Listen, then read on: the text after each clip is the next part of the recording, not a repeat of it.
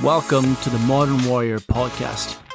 I am your host, Gavin Meenan, and on this podcast, I will be speaking to inspirational individuals who specialize in the field of physical and mental health to offer you the tools that you need to become a stronger, healthier, and more confident man in today's world.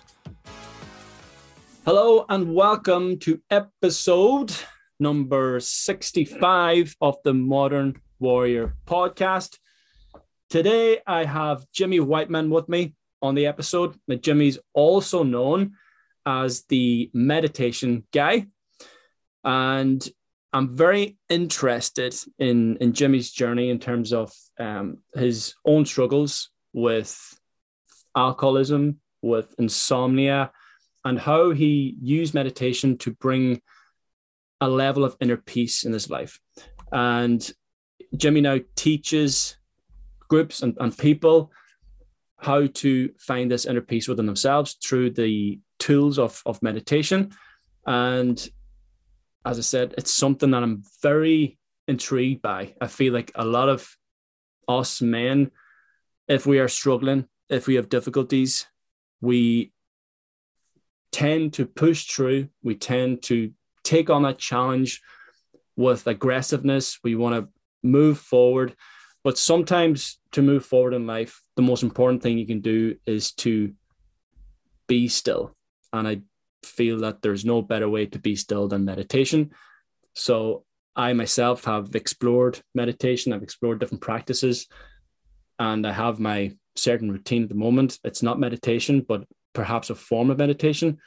So I'm looking forward to this conversation with Jimmy to understand the benefits of meditation all the more, and for all of you guys to uh, to gain some insight and information as to uh, the importance of ultimately staying still and helping helping you to move forward by uh, by using the tools of meditation in whatever sort of form. So, yeah, without further ado, let's uh, speak to Jimmy. How are you, my man? Very good, thank you. Yeah, great to be here, and uh, thanks for having me on.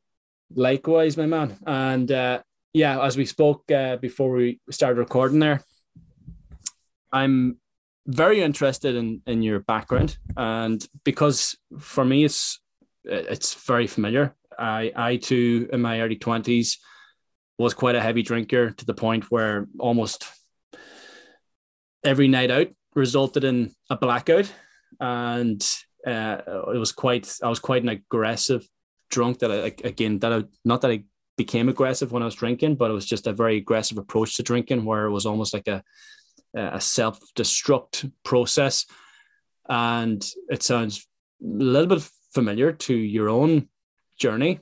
And uh, for me, coming out this other side of that, understanding the reasons as to why I had such a, a toxic approach to alcohol was to numb a pain or numb uh, a certain trauma that I, or escape a certain trauma that was underlying beneath my surface. So, yes, tell us a bit more about your journey in terms of um, those nights and those days of, of drinking and partying and how you found meditation to help you uh, reach this level of inner peace that the alcohol ultimately failed to bring to your life? Sure. Yeah, absolutely. Well, like you say, I'm 42 now. So I guess this story starts in the uh, early 2000s when I was in my 20s. Like most people, well, a lot of people that age, you are drawn to being social and the partying and all of that. So it all starts quite innocently. I was very into my music. So I wanted to go to all the music festivals and all the clubbing scene and all that. And sure enough, you know, made a group of friends who were all into DJing and clubbing and all the same things. And I, I look back on that time and I think I have a huge amount of good memories and I still have a lot of good friends from that time. But the problem is, is if you party too hard for too long, as I'm sure some of your listeners will know, then you do start to have some mental health problems. And that's what happened to me really in the in, in my early sort of 20s i started got into the clubbing scene but by my mid 20s i was feeling a bit burnt out i had chronic insomnia so i would just dread going to bed every night because I knew I'd just be lying there awake. Um, and I had no control over my mind. You know, that little in, inner monologue would run wild. I was completely lost in the world of my own negative thinking. It never occurred to me at the time that thoughts were just passing shows in the mind. I would have never have thought that, you know, in the way that I do now. Everything seemed serious and everything seemed a problem. And I started to just, yeah, drink every evening, really, just as a way to kind of numb my mind out, get those those destructive thought patterns down, and also get myself in a place where my body was relaxed enough to be able to sleep. But of course, you know, you build up a tolerance to alcohol. So if you keep doing that every night over a number of years, after a few years, you know, you're having to drink a bottle of wine, a few beers just on a Monday night to get you off to sleep. And just like you at the weekend to get blackout, you have to go 10 times as hard. So it's a, it is a downward spiral. Yeah. And it's, it's puts you physically in quite a bad place. Um, now it's interesting what you said before about why I why was I drinking? What trauma or what kind of pain was I trying to numb out? And the truth is, is that when I think about it, there's no one specific thing that I can point to and say that's what it was. Um, there were obviously traumas and things that happened in my childhood, but generally speaking, I would say I was brought up in with you know people who loved me and who took care of me, and I was given nice things. So it wasn't like a terrible childhood or anything like that. But definitely some residue of the past was left inside me that was causing me to be unbalanced in some way. And yeah, I think I, I, really seeked out distraction in any way that I could. So it wasn't just the partying and the clubbing, but when I look back on it, I was always connected to an like an iPod or a CD player, or I always had the TV on. There was no way in the world I would just sit quietly doing nothing back in those days. Um, and so this is where it all started. I, I started Googling online, um, looking for meditation for sleep. That was the first thing it all started out with because I kept coming across these articles that said, meditation is a clinically proven way to deal with insomnia and depression. And I thought, well, this is what I need. It would never have occurred to me to go to a therapist or something like that because just not in my family, we didn't do things like that. And my generation, we didn't really do that. Uh, I would now, you know, I advise people to do it all the time when they come to me for meditation advice. Um, but I, it, seeking out something that I could do on my own to fix this problem seemed like a good idea. Meditation kept coming up. So I started experimenting first with the sleep CDs. And after a while, that didn't really work. So I ended up doing um, a classroom based mindfulness course. And that really did seem to help. That helped because it wasn't just about calming the mind, but it also gave you insights into why the mind moves like it does, how the mind and the body are connected, and how to see that thoughts are not actually real and you don't have to get lost in the world of thoughts and you can witness thoughts learn all of these techniques and that was very very powerful for me. And it did have a certain amount of change to me going through this eight week classroom based course. But once it was over funnily enough i drifted back into my old ways quite quick. There was something about mindfulness that didn't stick for me at first. And so I went looking to see what other um, options were out there because I had bought into the idea that meditation could help. I liked the idea of having a calm mind and a calm body. I'd kind of bought into the cliched idea of, you know, the monk sitting by a stream, you know, with lotus flowers. I wanted to feel like that guy, you know, and I wasn't quite getting it. So I went looking around and I found uh, close to my house where I used to live in London, somebody teaching a different style of meditation, which she called Vedic meditation. And I thought, okay, read the website, seems scientific, so let's try it out. And I went along and had a chat with her, and I told her, you know, I'm drinking far too much, and I've got insomnia, and I, I go through these really low, dark periods of depression. And I, I don't, I wouldn't say it's to do with anything specific that happened, but I just feel very lost in my life. I don't really like I feel a bit stuck in the job I'm doing and all of this stuff. And she said, Well, look, I'll teach you this meditation. And all you have to do is do it for 20 minutes twice a day, every day. Don't make any other changes. Just do this and see what happens. so I thought, okay, well, that sounds easy. I'll do that. I went along to her course. And at first, I thought, I'm in the wrong place because there was a picture of an Indian guru on the wall.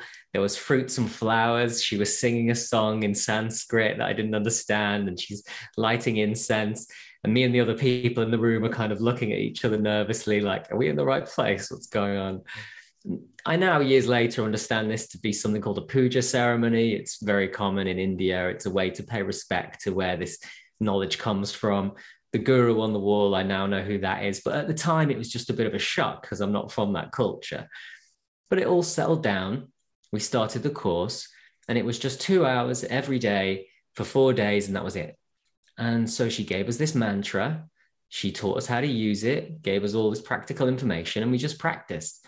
And after the four days, the insomnia problem was completely cured. It was completely gone to the point where I went home went to bed at half nine, completely blackout. I felt like I just caught up years of sleep um, in that night.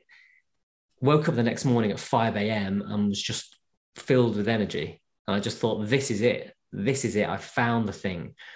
And I must admit, it's let evened out a bit now. I'm not waking up at 5 a.m. every morning these days, but something just flipped over in that that first period where I got taught this.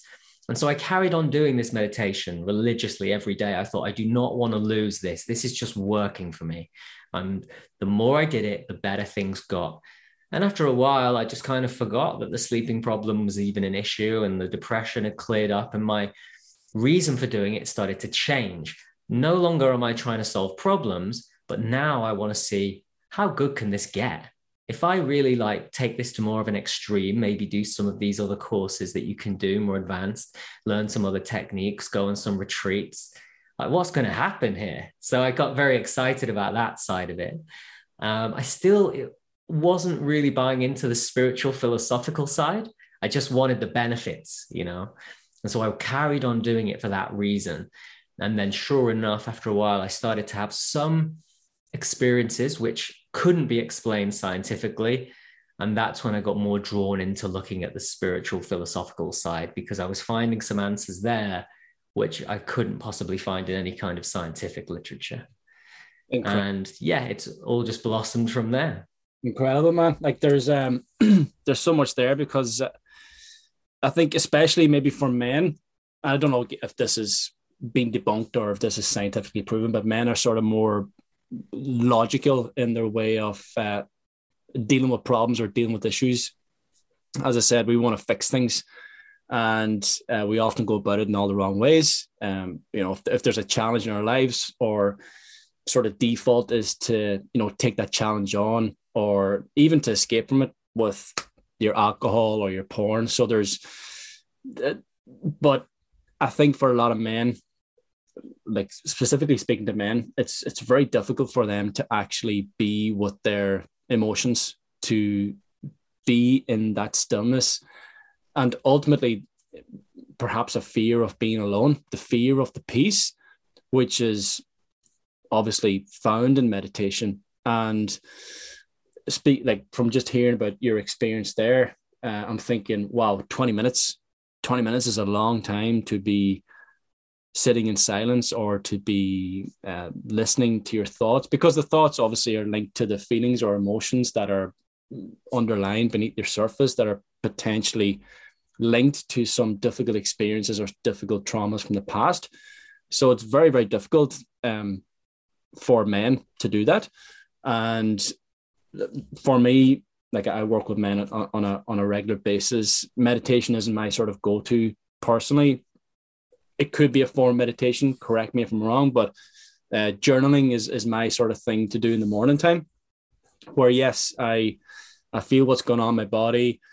Um, I've got some thoughts that are going on my head, and I'll just I'll just write about it with full transparency and honesty, which is perhaps a form of meditation. Um, I am very interested in meditation in terms of um, this sort of third eye dynamic, which maybe you're familiar with in terms of we can only see a certain amount of things or feel a certain amount of things that are going on in our lives. So to bring that up to the next level, to a more spiritual level, as perhaps you've experienced. So I'm very interested in that, and I've been doing a lot more research and, and looking into it, but I haven't taken the first step towards doing it yet, which uh, maybe my first step will be uh, joining one of your courses. We, we can get to that. But for for someone who is perhaps you know there's there's a feeling of perhaps pain or there's a feeling of discomfort when um, when they're alone or even on their day-to-day basis and this is sort of coming to their awareness and understanding that you know what i'm not i'm not at peace with myself i've got this sort of internal chaos is 20 minutes is that too much to begin with for someone who's uh, who's already struggling to, to to be alone for a few minutes of their day? Or where do you start from there? Is it is it like a progressive process of okay let's start with two minutes a day? You know the same sort of process if as if you were going to the gym for the first time. You're not going to go in there and lift a 200, 200 kg deadlift on the first day. You're going to start off with the empty bar and just build that weight up over a period of time as your body becomes more conditioned to the training is the similar sort of process with the meditation or do you just go straight into yeah we start with 20 minutes. We start with 20 minutes a day um, twice a day. And or is it quite subjective on on the person? What's your sort of approach there? Okay yeah.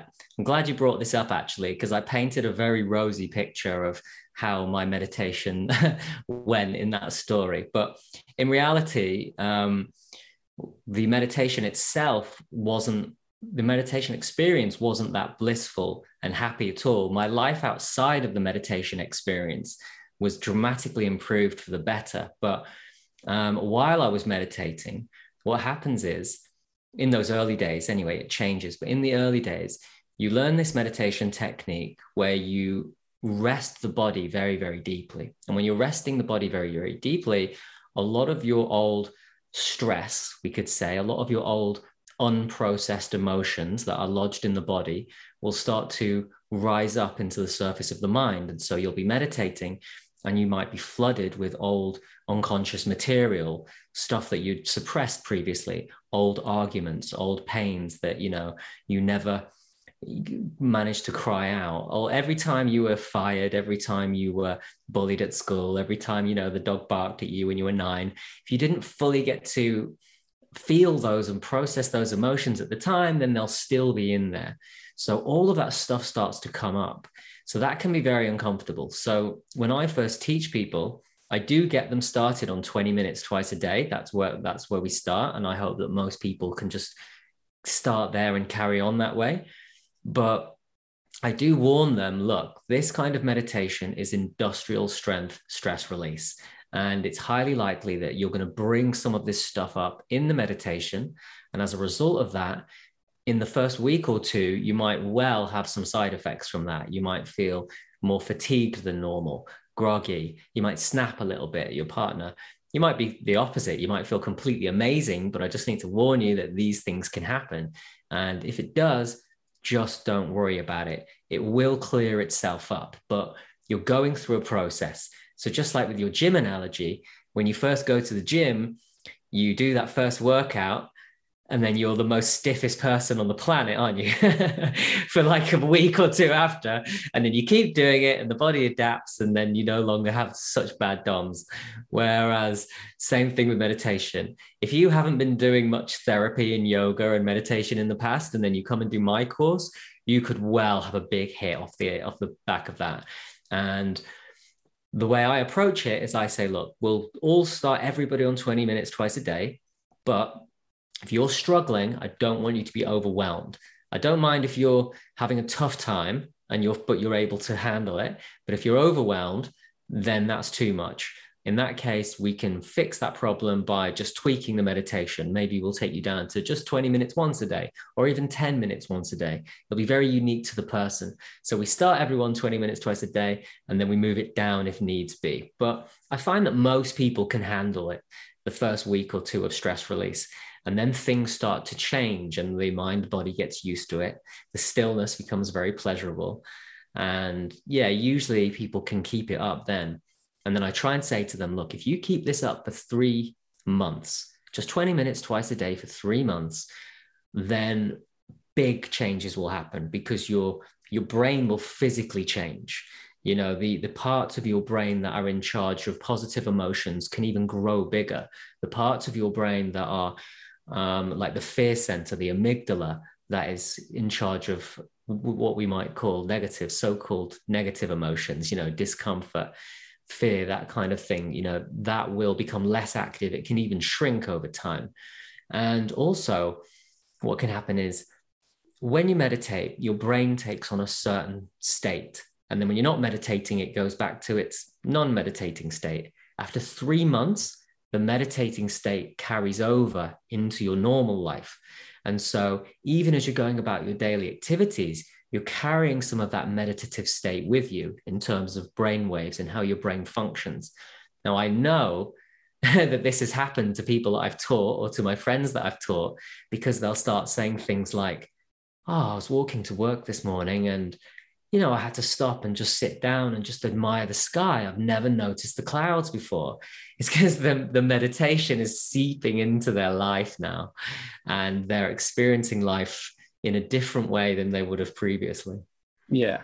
It's the power of presence, is it? Is it and and gratitude? Well, it's also the power of having a de excited nervous system.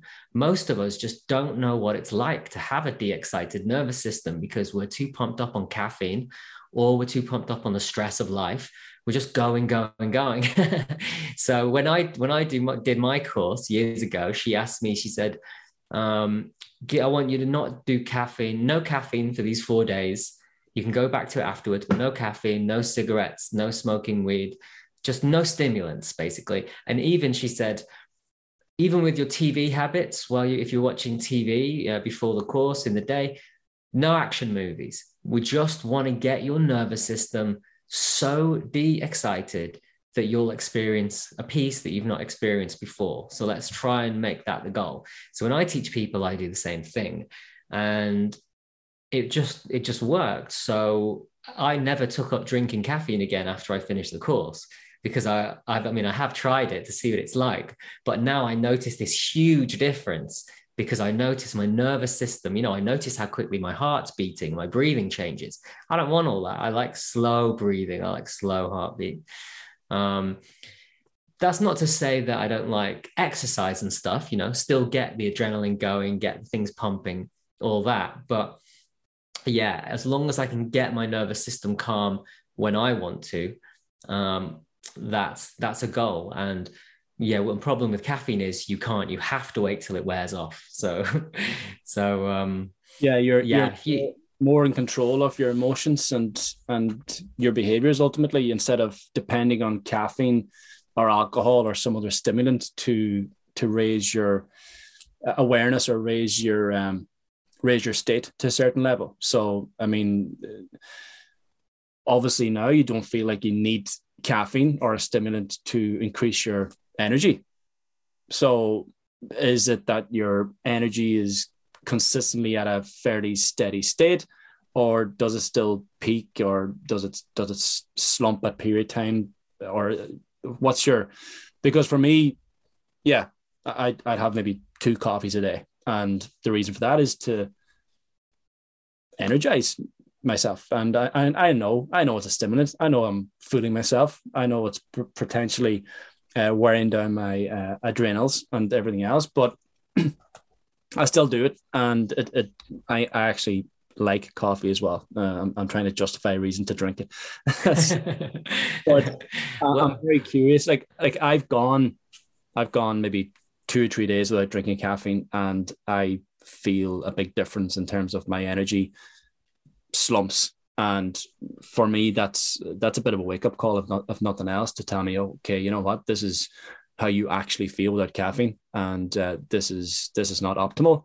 So I'm curious in terms of how the meditation has helped you help you helped your energy levels to the point where you feel like you don't need caffeine, or do you avoid caffeine because of the excessive energy that it that it could potentially bring? Um, well, what I've found and what has also been scientifically proven is that 20 minutes of deep meditation, the kind of meditation that I teach, is the equivalent to somewhere between two and five hours of blackout sleep in terms of rest. So the scientists who looked who came up with these numbers, what they looked at was when you are resting in meditation, what is your metabolic rate, the rate at which you're consuming energy? What is your breathing rate? What is your heart rate? All of that. And then they've looked at that compared to somebody who's in a deep, dreamless sleep. And they said, wow, okay, the person meditating is actually resting more deeply. And the reason for that, I believe, or the theory anyway, is that when you're asleep, your mind is resting very deeply, but your body can't rest fully because back when we were cavemen and we were had to be on guard in case a saber-toothed cat came and ate came and munched on us in the night, we would need to have one part of us still online. The mind needs to be online or the body needs to be online. You can't rest both at the same time or you'd be in evolutionary liability. And so when you meditate, you are able to hold yourself in a place where the mind is resting very deeply, but it's still awake and aware enough to send a message to the body to say it's okay to rest very deeply as well, because I'm still alert and I'm still awake and we're not going to get eaten by a saber-toothed cat.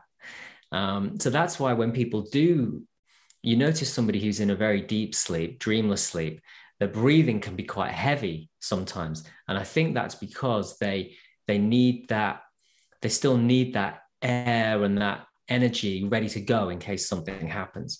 But when you're meditating, the breath becomes very, very shallow. The heart rate, becomes very slow. The body temperature cools. The muscles will relax. And so you get this huge hit of deep relaxation. Then you bring yourself out of it. You don't have the grogginess because the mind was, you know, pretty much still online. And then you're ready to go. So a lot of people do switch their caffeine hit or their chocolate hit for a meditation hit and find it's more effective. As far as I'm aware, what caffeine does is it doesn't actually give you energy. It just cuts off the part of your brain that can signal that you um, are tired, isn't it? Isn't that right? It just hides the fact that you're tired. Yes. So yeah, what meditation does is it actually replenishes the energy levels. Okay. Yeah, replenishment, not um, yeah, not stimulating. So so and, and in terms of the process of of meditation like how long or again is this very subjective? I know for you within four days you're well ultimately it feels like your life completely changed because you're able to sleep. How long does it generally take? Because as you know as human beings we want to get that result as fast as possible and we have these certain expectations that are usually unrealistic. But when it comes to meditation and it may be subjective, but you know, how long is it before you actually feel the benefit of it? Is it gonna is it gonna come within that first 20 minutes, or is it gonna come at, at some other point down the line? Um, again, I know it's quite subjective, but from a general perspective, well, I would identify the change. Oh, sorry. Yeah. Uh, okay. I would say that it happens on two levels. So I'll say the average person that I teach they'll get a short term benefit, the immediate benefit, which is a state change. So, ideally, what I like is when I teach someone and they get that deep relaxation, they feel the de excited nervous system, they feel some calm. Hopefully, I like it if they have a few um, stress release experiences, maybe some old difficult memories, just be, so that I can explain to them why that's happening. They're releasing some old emotional baggage that they were holding on to before that was inside the physical body and they, that, they, that was a letting go process. And so hopefully they put their overall experience is good but even if there's a little bit of this emotional difficulty that's great as well because at least i know it's working and i know that they're releasing some old stuff. Um, so in the in the early days we get some really nice benefits. A lot of people say to me oh you know i feel like um, I've been much more chilled. You know, I was at work today and something went wrong and I just didn't have a breakdown like I normally did. I just handled it and got on with my life, you know, and they're very happy with this outcome. So ideally, that's what we get. And I do see a big a number of people having that. Of course, it's different for everyone. Some people learn it and they really struggle with the stress release at first. But generally speaking, I'd say that's a pattern. They mm. feel pretty good, they feel pretty chilled, and they feel pretty happy. Now, over time, in the long term, you will start to get a different effect, which is what I call the trait effect. So it's no longer just changing your state every time you meditate, but we're changing your actual traits, your literally long term personality traits of physical changes in the brain. If you change your brain, change your mind, change your whole outlook on life, and change everything about yourself. So, over the long term, the changes become really, really big because you're starting to now feel the meditative state, even when you're just doing other things. And that's really special. That's when the world really sort of comes alive to you. But you do have to stick at it, I'd say, for a good three months. But again, it's subjective. I got an email two days ago from a somebody that I taught, and she said, you told me it would take three months and I almost gave up. But today marks six months, and I get what you were saying about the the change. I, I really, really do feel like the world is a different world for me now. And I was like, yes, okay, six months, okay. I was a bit, I was a little bit out on my timing, but we got there. Good enough, right? Yeah, for sure. Um, and now I should, I should probably say at this point that I'm not suggesting that after three months or six months, your life will suddenly be perfect and you'll have no problems and you won't deal with any negative emotions. It's not exactly that. It's just that you're not so caught up in it all. You can handle it better. You can deal with it. The stresses of life still come at you, but you're just in a better place to deal with it. Mm-hmm. Yeah. And then someone else who could take six weeks to get to that point that this lady took six months to get to. Is it maybe because she had so much underlying emotional difficulties that took some time to process potentially? So it's, it is quite subjective in that sense. Mm, yeah, that's true as well. I like to say to people, make sure you do the 20 minutes twice a day. We'll say that the first meditation is getting rid of your stress from the moment, from the, you know, the various day-to-day things that are driving you nuts. And the second meditation is clearing your backlog of stress. All that stuff you've been hanging on to all of your life, all those previous breakups, those previous problems in other jobs, all of that stuff, we're letting that go as well takes a long, long time to start to clear all that stuff out, but you really do feel it. Mm-hmm. Um, at some point, you do start to realize that things have just got easier. Life is just not a struggle in the way that it used to be. Yeah. So it's really a way of purifying the nervous system. Yes. Have you have you found a, a massive rise in popularity with meditation, especially potentially over the last two years with everything that's happened with COVID and isolations and lockdowns that you've you've seen a spike in in popularity with this? And why do you think that massively. is? Massively. Oh yeah, massively. Um, a lot of people turn to the meditation apps and to meditation in order to deal with the anxiety and the stress that happened because of COVID. And then they've had a similar journey to me. They've recognized, oh, okay, this does help me with my stress and my anxiety. But there's also something else here as well. Like this feels good. And this is this is making me feel good in a way that I can't explain to other people. There's no words for this experience that I'm having now. I'm feeling connected to people in a way I never did before, connected to myself. I'm starting to recognize that underneath my thoughts, feelings, emotions, sensations, and all my backstory, that there's a deeper part of me that I'm connecting to, but I can't fully understand it. And so they want to go deeper into that side. And my course teaches meditation, of course, but I also like to spend a lot of time on um, that side of it. What did the ancient rishis and yogis of India actually believe? And what were they doing with this meditation? And what were they saying we can do with it? I like to go into that side of it as well. Cool. Yeah. And then because it's so popular, there are obviously a lot more apps and a lot more people teaching this and a lot more courses.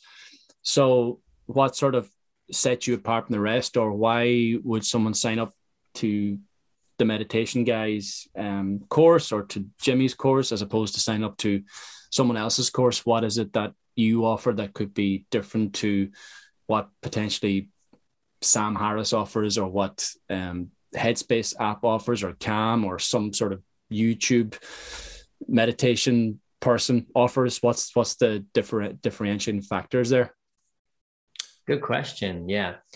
So there are a number of different types of meditation. Um, and most of the apps are teaching focused attention. which is, you know, focusing on either the breath or body sensations. You get distracted, you notice, and you come back to the object of attention and you train your mind to be more focused in that way. That's a perfectly good kind of meditation. Some of the other apps are teaching something called open monitoring, where you you just sort of witness the flow of thoughts and emotions as they move through you. Sam Harris's app, for instance, is focused quite specifically on waking up spiritually.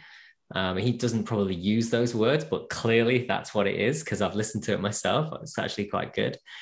Um, what I'm teaching is a technique that's quite different to all of that. It's using an ancient Sanskrit mantra in a very specific way where uh, the, mantra, by the way, it's not an affirmation. It's not like I am loved or anything. It's a, a soothing sound with a vibrational quality. And the way that I teach it, it has no meaning, but you just hold it in the mind in a very, very delicate way so that it soothes the mind and it kind of charms the mind so that thoughts fall away. But you hold this mantra so delicately, just as a thought, that the mantra itself falls away. And when that falls away, that's when it leaves you in this sort of uh, deep inner stillness, inner silence that we're going for. Now, I didn't invent this. This is a technique that comes from India, uh, from the Himalayas. It was brought to the West by a Hindu monk back in the 1960s, and he taught lots and lots of people. And over the years, it's been changed. You know, some teachers call it one thing, another teacher calls it another thing, and so it goes under various different names. Um, and yeah, so it's not like I'm the only person you could learn it from, but people just tend to learn it from me, I guess, because I teach it in a way that's very easy to understand, like a, a friend might explain something to you down the pub, you know? um, so the technique itself really is what does all the magic. I'm kind of nothing special in the process. I just show you how to do it, and then I let the technique work its magic on your consciousness and on your physical body. Yeah, I think that's so important though, because with meditation, it's difficult. It's not an easy thing to do. So if you're someone who can make it a lot more simpler for the for the person to follow, obviously they're going to be a lot more. Um, it's it's a lot more likely that they'll follow your process because you can simplify it for them. As you said, explain it in a way that you could probably explain it to a a ten year old kid potentially. So it's you know the the simplistic process that that you initiate makes a lot uh, makes it a lot more uh, or gives the person a lot more of a chance of being successful with it. Um, I think it's meditation. Yes, it's brilliant, but you'll often hear people who meditate or people who've tried it and say, "No, it's too difficult, can't do it."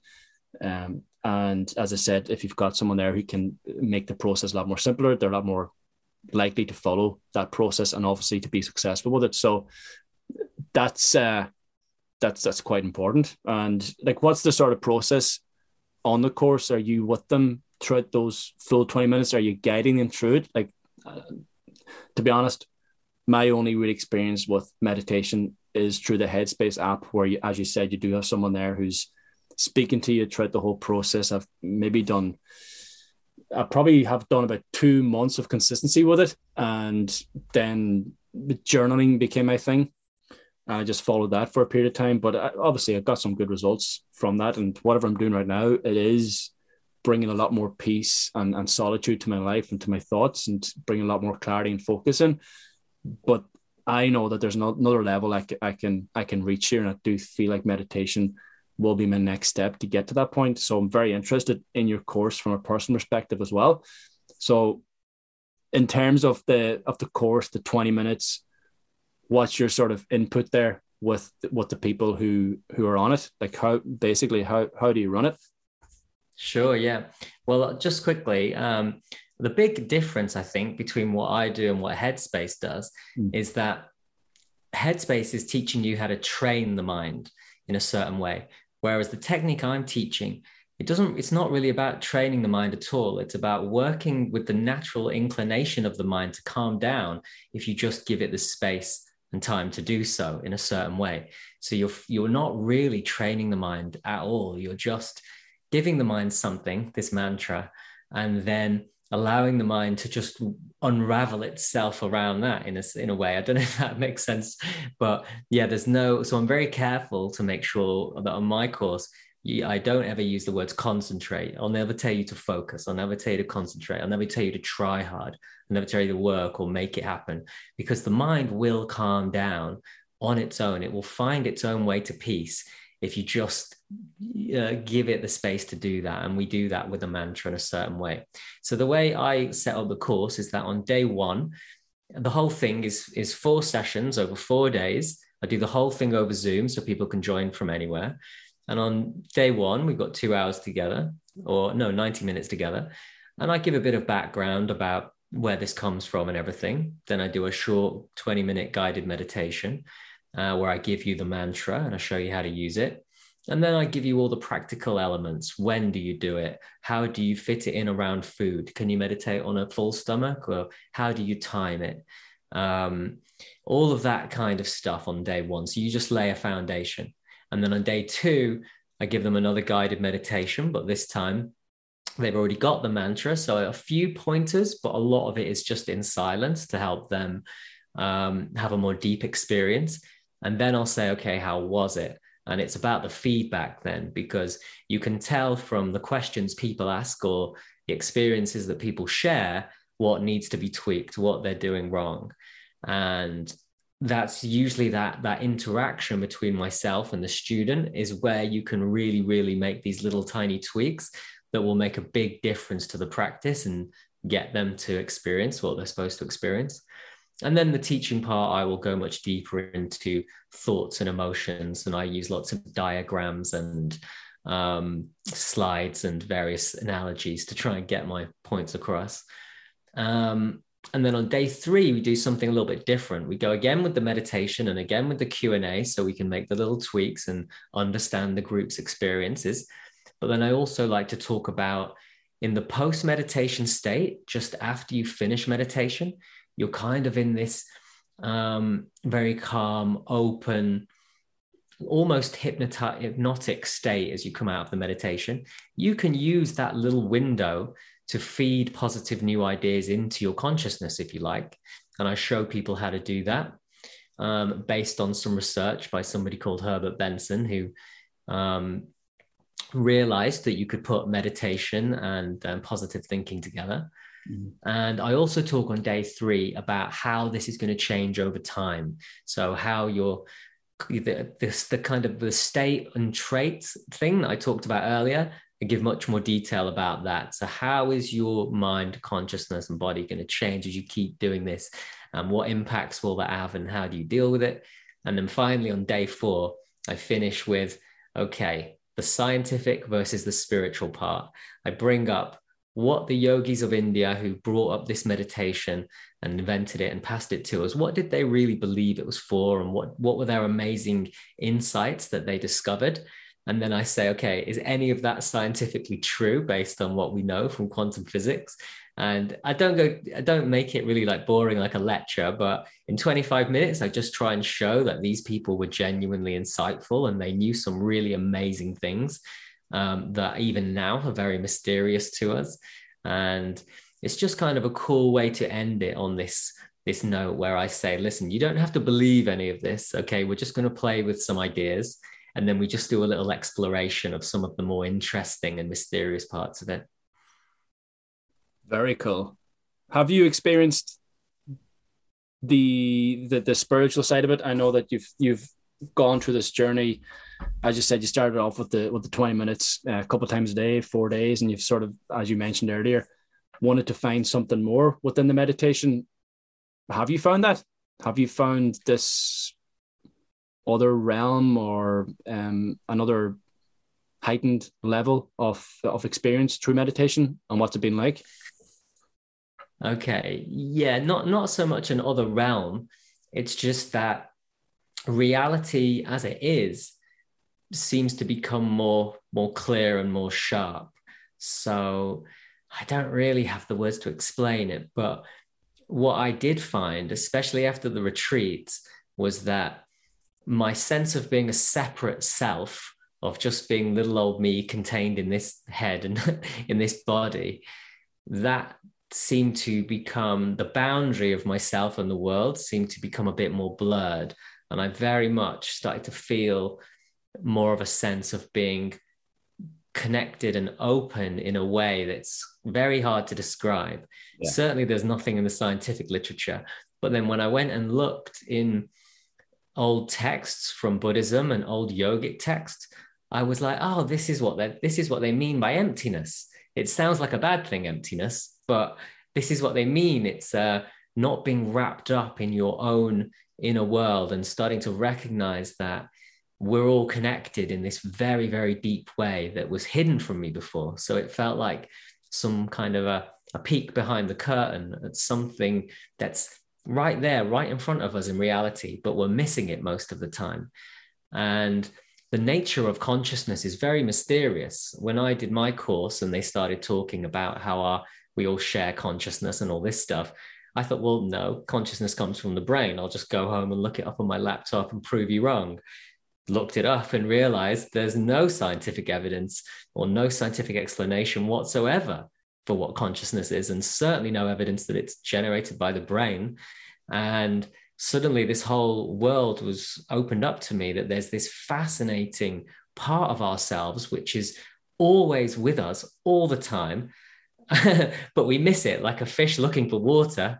We don't even think about it because we're so focused on objects that are within our consciousness and the consciousness itself can't be looked at, can't be explained, and has so many qualities that are so mysterious that, yeah, I kind of fell down this rabbit hole and just got more and more fascinated by it.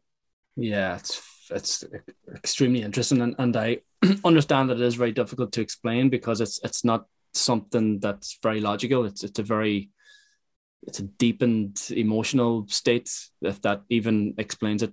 Um, but yeah, it's something that's there, but we can't see it. And has it sort of changed your belief system around um, the potential of, I know we're going a little bit deeper here now, but the potential of like an afterlife or the potential that there's something more after this? Or are we already in that place, so to speak, that we're already, that this is heaven on earth and, uh, you know, we're, we're already here?